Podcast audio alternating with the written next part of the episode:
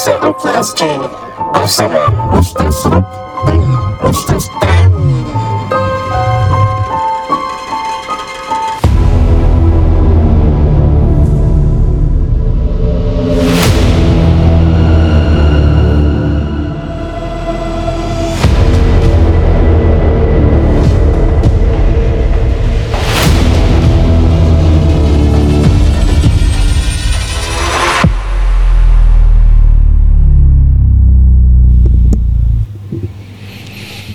Assalamualaikum warahmatullahi taala wabarakatuh bersama saya Rukunuddin Zainur. Tamliah Dalam rancangan Kisah, Kisah Rukia SG. Penaja episod kali ini ada daripada Bifty Designs. Ingat renovasi. Ingat Bifty. Bifty. Ingat renovasi. Ingat Ingat Bifty. Bifty. Itu je. Itu je. Ya. Masya Allah That's the only jingle that we know lah. That's Ingat renovasi. Ingat Bifty. 50 Wow It's very That's a very powerful message ah. Kira Kira Bipti Design dengar Kita cakap gini je eh. Masya Allah Alhamdulillah uh, Tidak lupa kepada penaja kami Bipti.design Kerana sudi menaja Kisah Rukia Aziz Podcast Alhamdulillah Ya. Ramai dan banyak uh, Kisah Rukia Aziz Family Dah engage Services mereka uh, Dalam bidang ID dan jangan risau tak semua benda mahal. Ada yang BTO packages ada yang juga orang katakan resale packages. Dan insyaallah apa yang kita idamkan dalam minda kita untuk menjadikan rumah idaman insyaallah BT akan dapat merealisasikannya. Para pendengar kisah Rukia SG sebagai permulaan sebelum kita kongsi kisah, soalan saya nak tujukan kepada anda. Kalau jin ni dia dah nak masuk attack dalam badan kita, ke arah mana yang dia akan attack dulu? Saya ambil nukilan daripada kitab Risalah Pelubur Jin Leluhur karangan Syekh Muhammad Faizal Hidayatullah, uh, guru kami juga dalam ilmu ruqyah. Uh, you guys boleh tengok YouTube beliau lah. Banyak ilmu tentang ruqyah syar'i yang uh, dipaparkan. So dia bilang ada pun kesimpulan yang penulis ambil. Penulis di sini referring to Ustaz Faizal eh. Dia bilang dari pengalaman menangani patient selama ini bahawa penyakit fizik yang paling jelas terlihat dan paling dominan diderita pewaris sihir leluhurnya ataupun uh, saka adalah mereka yang mempunyai masalah lambung bertahun-tahun dan juga mengalami masalah di area tulang belakang. So lambung pertama ialah your stomach S T O M A C H stomach eh ataupun tulang belakang area lumbar 3 dengan lumbar 4 lah selalunya. So ditanya di sini kenapa lambung? Kena organ pertama eh adalah yang dirusak oleh syaitan ketika manusia dilahirkan di dunia adalah di situ. Rasulullah bersabda dalam hadis eh kullu bani adam yat uh, yat uh, mana ni hadis ni? Okay, saya bacakan maknanya lah eh. Uh, semua anak Adam dilahirkan ditekan dicocok lambungnya oleh syaitan dengan dua jarinya. Ini hadis sahih riwayat Imam Abu Bukhari. Jadi Imam Qurtubi menjelaskan hadza ta'u min asyaitan min asyaitan huwa ibtida'u taslit. Tusukan inilah yang menjadi permulaan gangguan syaitan.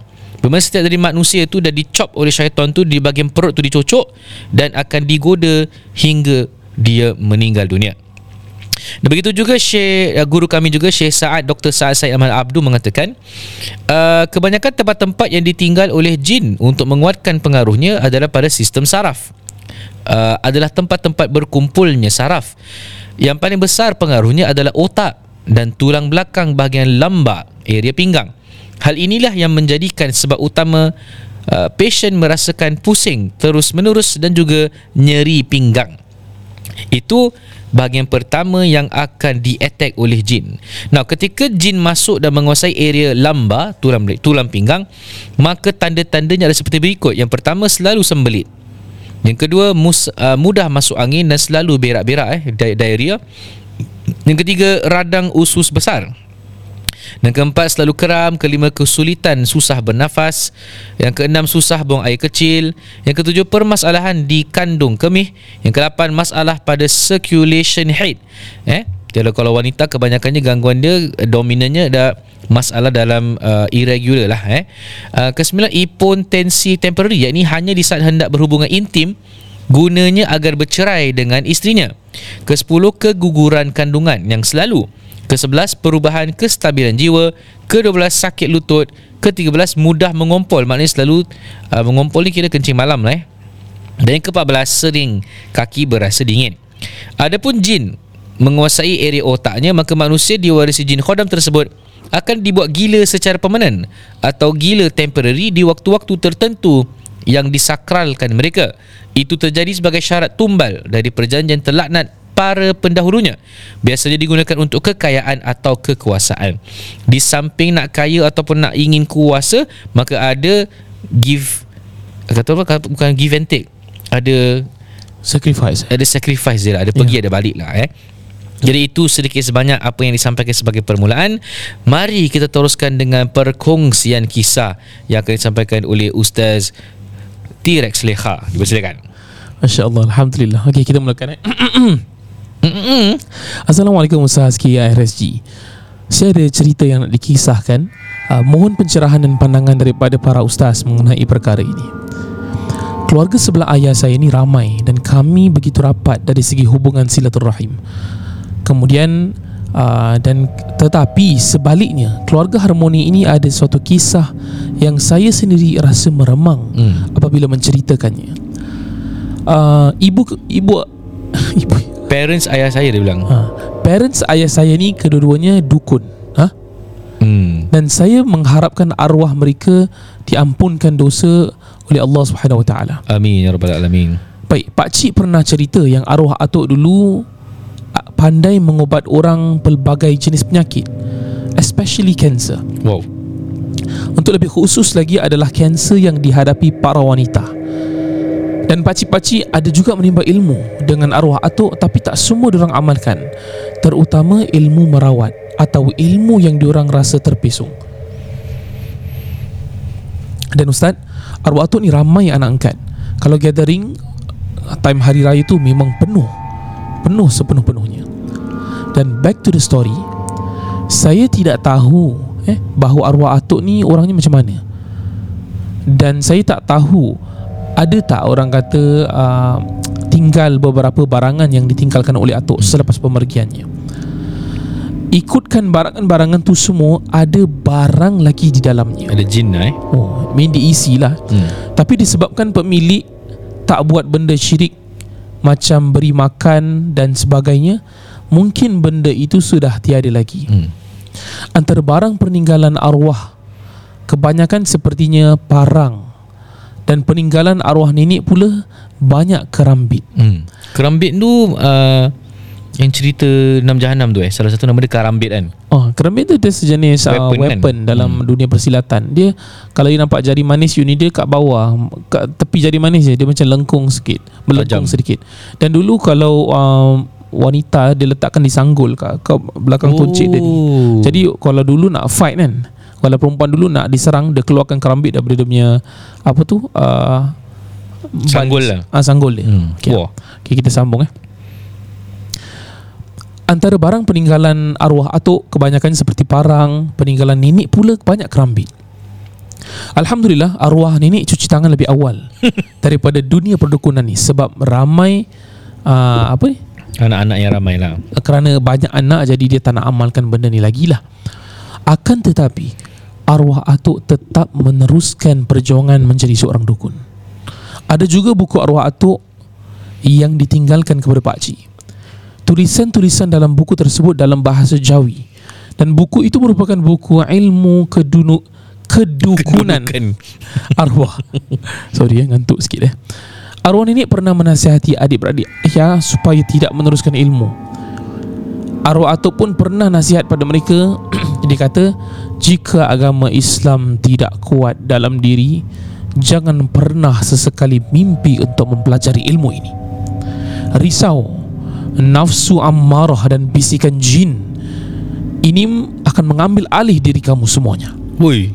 dan akhirnya lari jauh daripada ajaran Islam yang mentaati Allah dan Rasulnya. Dan adik-beradik ayah yang wanita masing-masing tidak ambil sedikit pun ilmu arwah Pakcik pula ada ambil. Dan dia dapat benda belaan tu. Tapi baru-baru ini dia telah buang semuanya. Tapi katanya yang terakhir dalam badannya selalu ganggu ketika tidur. Dan dia kuat meracau ketika waktu tidur. Dan dia sangat kasihan pada istrinya yang terpaksa menenangkannya dalam mimpi itu Pak Cik akan membaca ayat Al-Quran dan lawan balik makhluk-makhluk tersebut. Dan apabila dia sadari, dia berpeluh teruk. Dan Alhamdulillah, Pak Cik dah bersih daripada gangguan-gangguan jin tersebut. Dan ketika arwah nenek pula meninggal, dan telah ditanam di tanah perkuburan saudara mara datang gotong royong. Sambil-sambil itu mencari sebarang wafak ataupun barang-barang perdukunan di kayu-kayu rumah. Terutama sekali di bahagian bumbung. Alhamdulillah Ustaz memang dah bersih dah rumah tu daripada sebarang amalan. Alhamdulillah juga ayah tak rapat dengan arwah atuk. Tapi orang kata kesian jugalah bila benda ni kita nampak kan? Sebab arwah nenek dulu pun tak berapa percaya dengan ayah. Sebab beliau ialah anak bungsu. Tapi Alhamdulillah ayah membuktikan uh, kepada nenek. Sekejap saya sambung eh yang ayah sayangkan nenek dan dapat bawa arwah nenek menunaikan ibadah haji. Masya Allah dan ini semua atas nasihat Pak Cik pada ayah sebab arwah nenek menilai ayah untuk harta pusakanya ketika dia sudah tiada.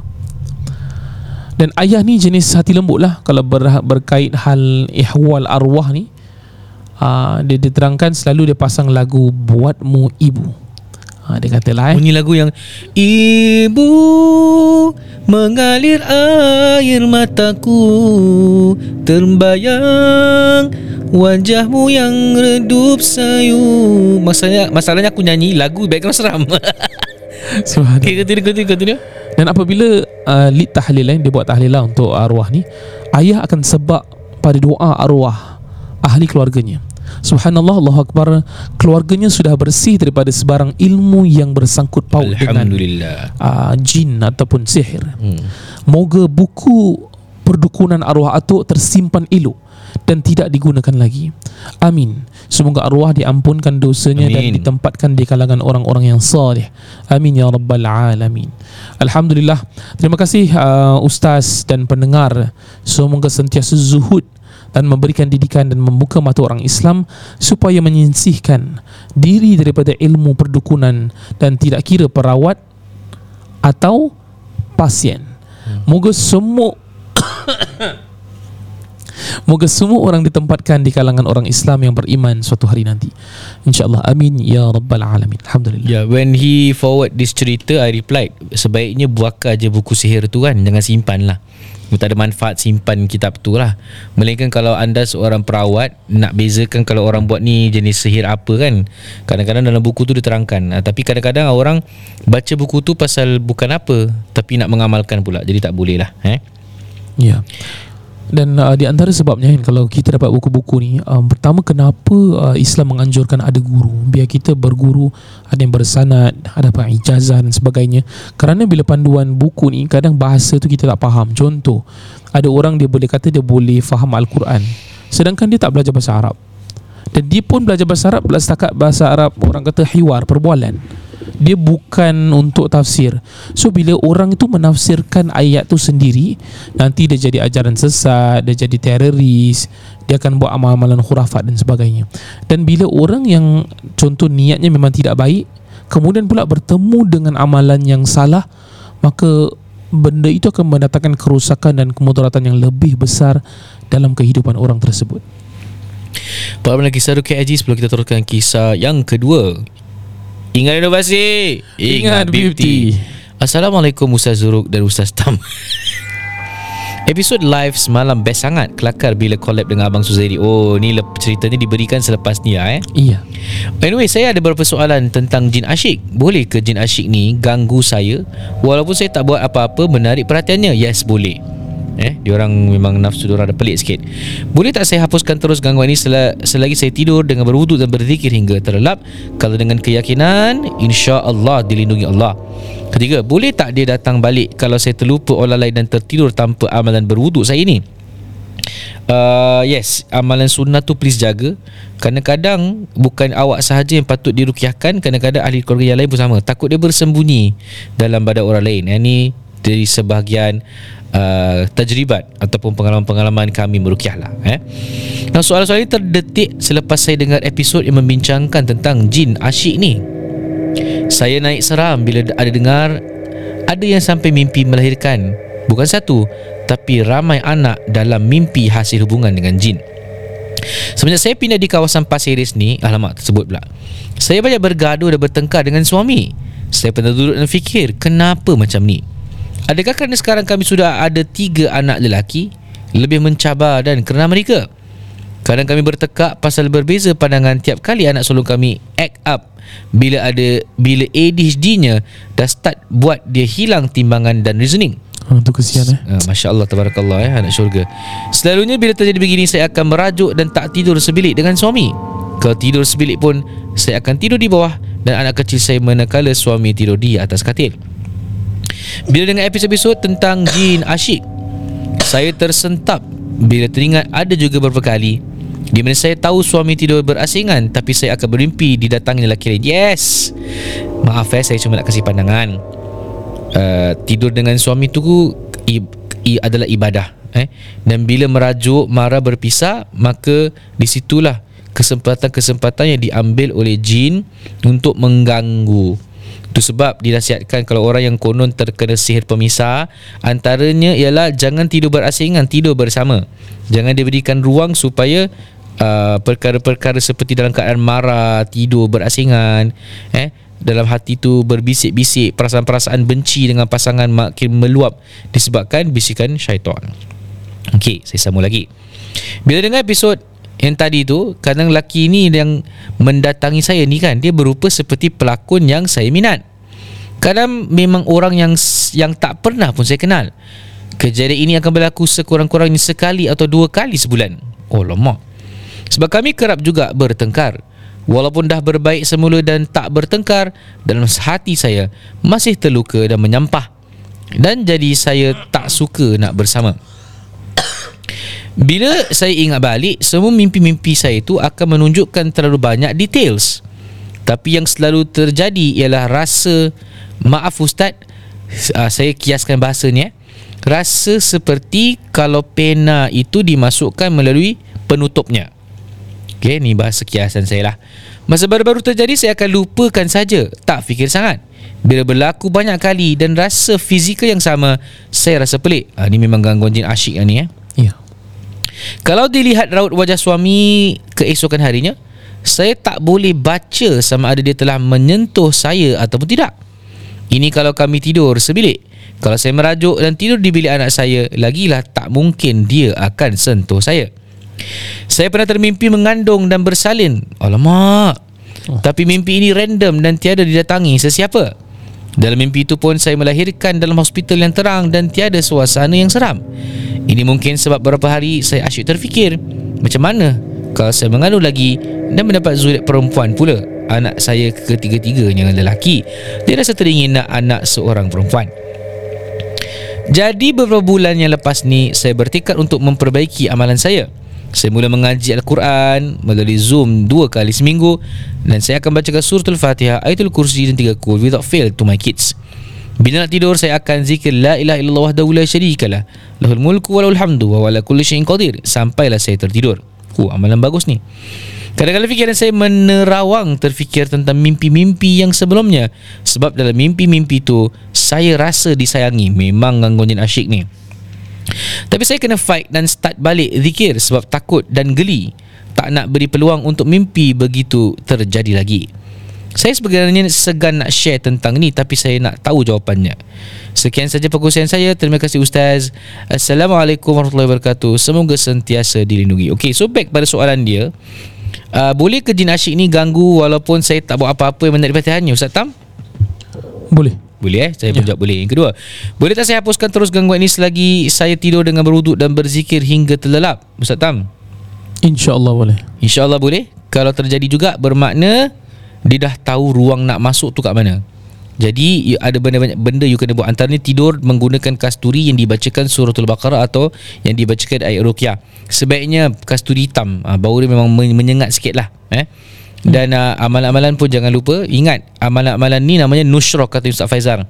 Nushrah syari'iyah eksperimentasi secara syar'i. Kerana ruqyah tu kan baca Quran sahaja kan. Hmm. eh? Uh, apa lagi? Yang ketiga Uh, boleh tak dia datang balik at, kalau saya terlupa olalai dan tidur tanpa amalan berwuduk saya? Itu Ustaz Tam? atas um, Dia datang balik atau tak datang balik Itu atas izin Allah lah. Betul. Ha. Kadang you boleh tak Contohlah you boleh lalai Tapi boleh jadi dia tak datang juga. Hmm, betul. Ha. Dan ada orang dia on the ball Kena kacau juga. Jadi benda-benda tu boleh berlaku Tetapi kita nak ayo istiqamah. We want consistency. Hmm. Ya. yeah. Jawapan saya uh, takut kalau ni ada kena mengenanya dengan leluhur kalau kalau ianya saka lah. Uh, kalau tak pun tetap ada gangguan jin, saya sarankan belajar baca Quran kalau boleh baca Quran, baca suratul Baqarah, eh kerap-kerap dengarkan surah Ad-Dukhan.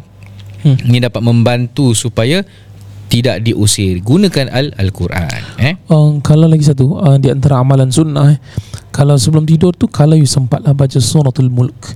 Al-Mulk. Uh, so kalau nak baca Tabarakallah itu memang peneman kita lah dalam kubur nanti. Uh, itu yang insyaallah malaikat kalau lah kita ada dosa-dosa insyaallah malaikat tak tak anu kita lah. Ya. Yeah. Insyaallah dengan harapan dan kalau bayangkan eh suratul muluk ni uh, malaikat pun akan akan tune down apatah lagi jin-jin yang tiada makna ni. Jadi di antaranya amalan sunnah ni dia ada fadilat yang sangat besar ataupun hikmahnya. Cuma selagi kita tak buat kita tak tahu. Dan saya pernah berbual dengan ustaz saya.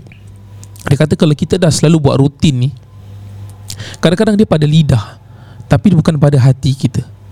Ha, bukan pada kalbu kita. Uh. Dan dia katakan bila you nak kadang-kadang you kena orang kata uh, unlearn relearn Betul. might be benda yang sama tetapi lebih faham maknanya lebih menghayati kemudian bila you sebut contoh ayatul ah, ayatul kursi ni you faham satu-satu biji setiap perkataan tu baru insya-Allah dia akan pergi insya-Allah Sebagai terakhir mungkin apa tahu? Jangan ada sifat-sifat hasad atau iri atau marah dengan suami. Kerana itu adalah dosa. Bila kita dalam keadaan dosa, maka syaitan senang untuk mengganggu dan mengambil kesempatan dalam kesempitan. Ha, Lagi dia meniup api kemarahan kan? Tapi tidur pun Kalau marah tidur pun berasingan Jangan. Kalau boleh Jangan buat benda yang mendatangkan dosa. Mungkin pengajaran yang Allah nak berikan di sini ialah Hentikan pergaduhan Because every time you gaduh Every time you tidur sendiri Every time juga you diperkosa dalam mimpi eh? Ya. Dan kalaulah ada orang kata uh, pergaduhan dalam rumah tangga tu pertelingkahan, kadang-kadang memang kita tahu kita tak salah tetapi we need to be the bigger man lah ataupun dalam keadaan ni kita kadang-kadang kena give in. Selagi you rasa the marriage is worth it. Itu pastinya. Yeah. Uh, kemudian juga um, kalau apa yang saya dapat terangkan eh uh, mafhumnya eh, diterangkan kalau seorang isteri tu dia lakukan dia jaga semua yang wajib. Kemudian suaminya redha atasnya. Dia patuh pada suaminya. Boom Ah. Surga dia boleh pilih syurga pintu mana mana-mana pintu syurga dia boleh boleh lewat. Maksudnya dia boleh choose. Ha isteri yang uh, apa ni lakukan semua kewajipan kemudian uh, suaminya redha atasnya kerana dia taat insyaallah dia boleh masuk syurga di mana-mana pintu syurga sekalipun. Ya Baik jangan lupa juga like uh, IG Ustaz Tamliha Ummi.travel eh. InsyaAllah tahun depan akan diadakan sesi umrah bersama Kisah Ruki SG insyaAllah eh. amin Dan uh, sebagai penambahan eh saya ada buat uh, kurs, uh, kursus pula pengurus uh, pengurusan jenazah bagi anda yang inginkan pengurusan jenazah kontak 88549122 88549122 kita nak ucapkan uh, sebelum kita akhiri uh, kita nak cakap kita ada YouTube uh, Kisah Rukia SG jangan lupa subscribe share dan like Alhamdulillah wajib Terima kasih Bipti.design kerana sudi menaja kisah Rukia SG's podcast. Yeah. Dan Alhamdulillah kita minta izin semua pendengar kisah Rukia Aziz family untuk follow Bipti.design punya Instagram. Just follow dulu. Tak book, tak jumpa orang tak apa. Just follow dulu. Sekiranya perlu, please recommend to your friends and family members. InsyaAllah. Baiklah sekian dari saya Nurin Zainur. Bila hidayah Wassalamualaikum warahmatullahi wabarakatuh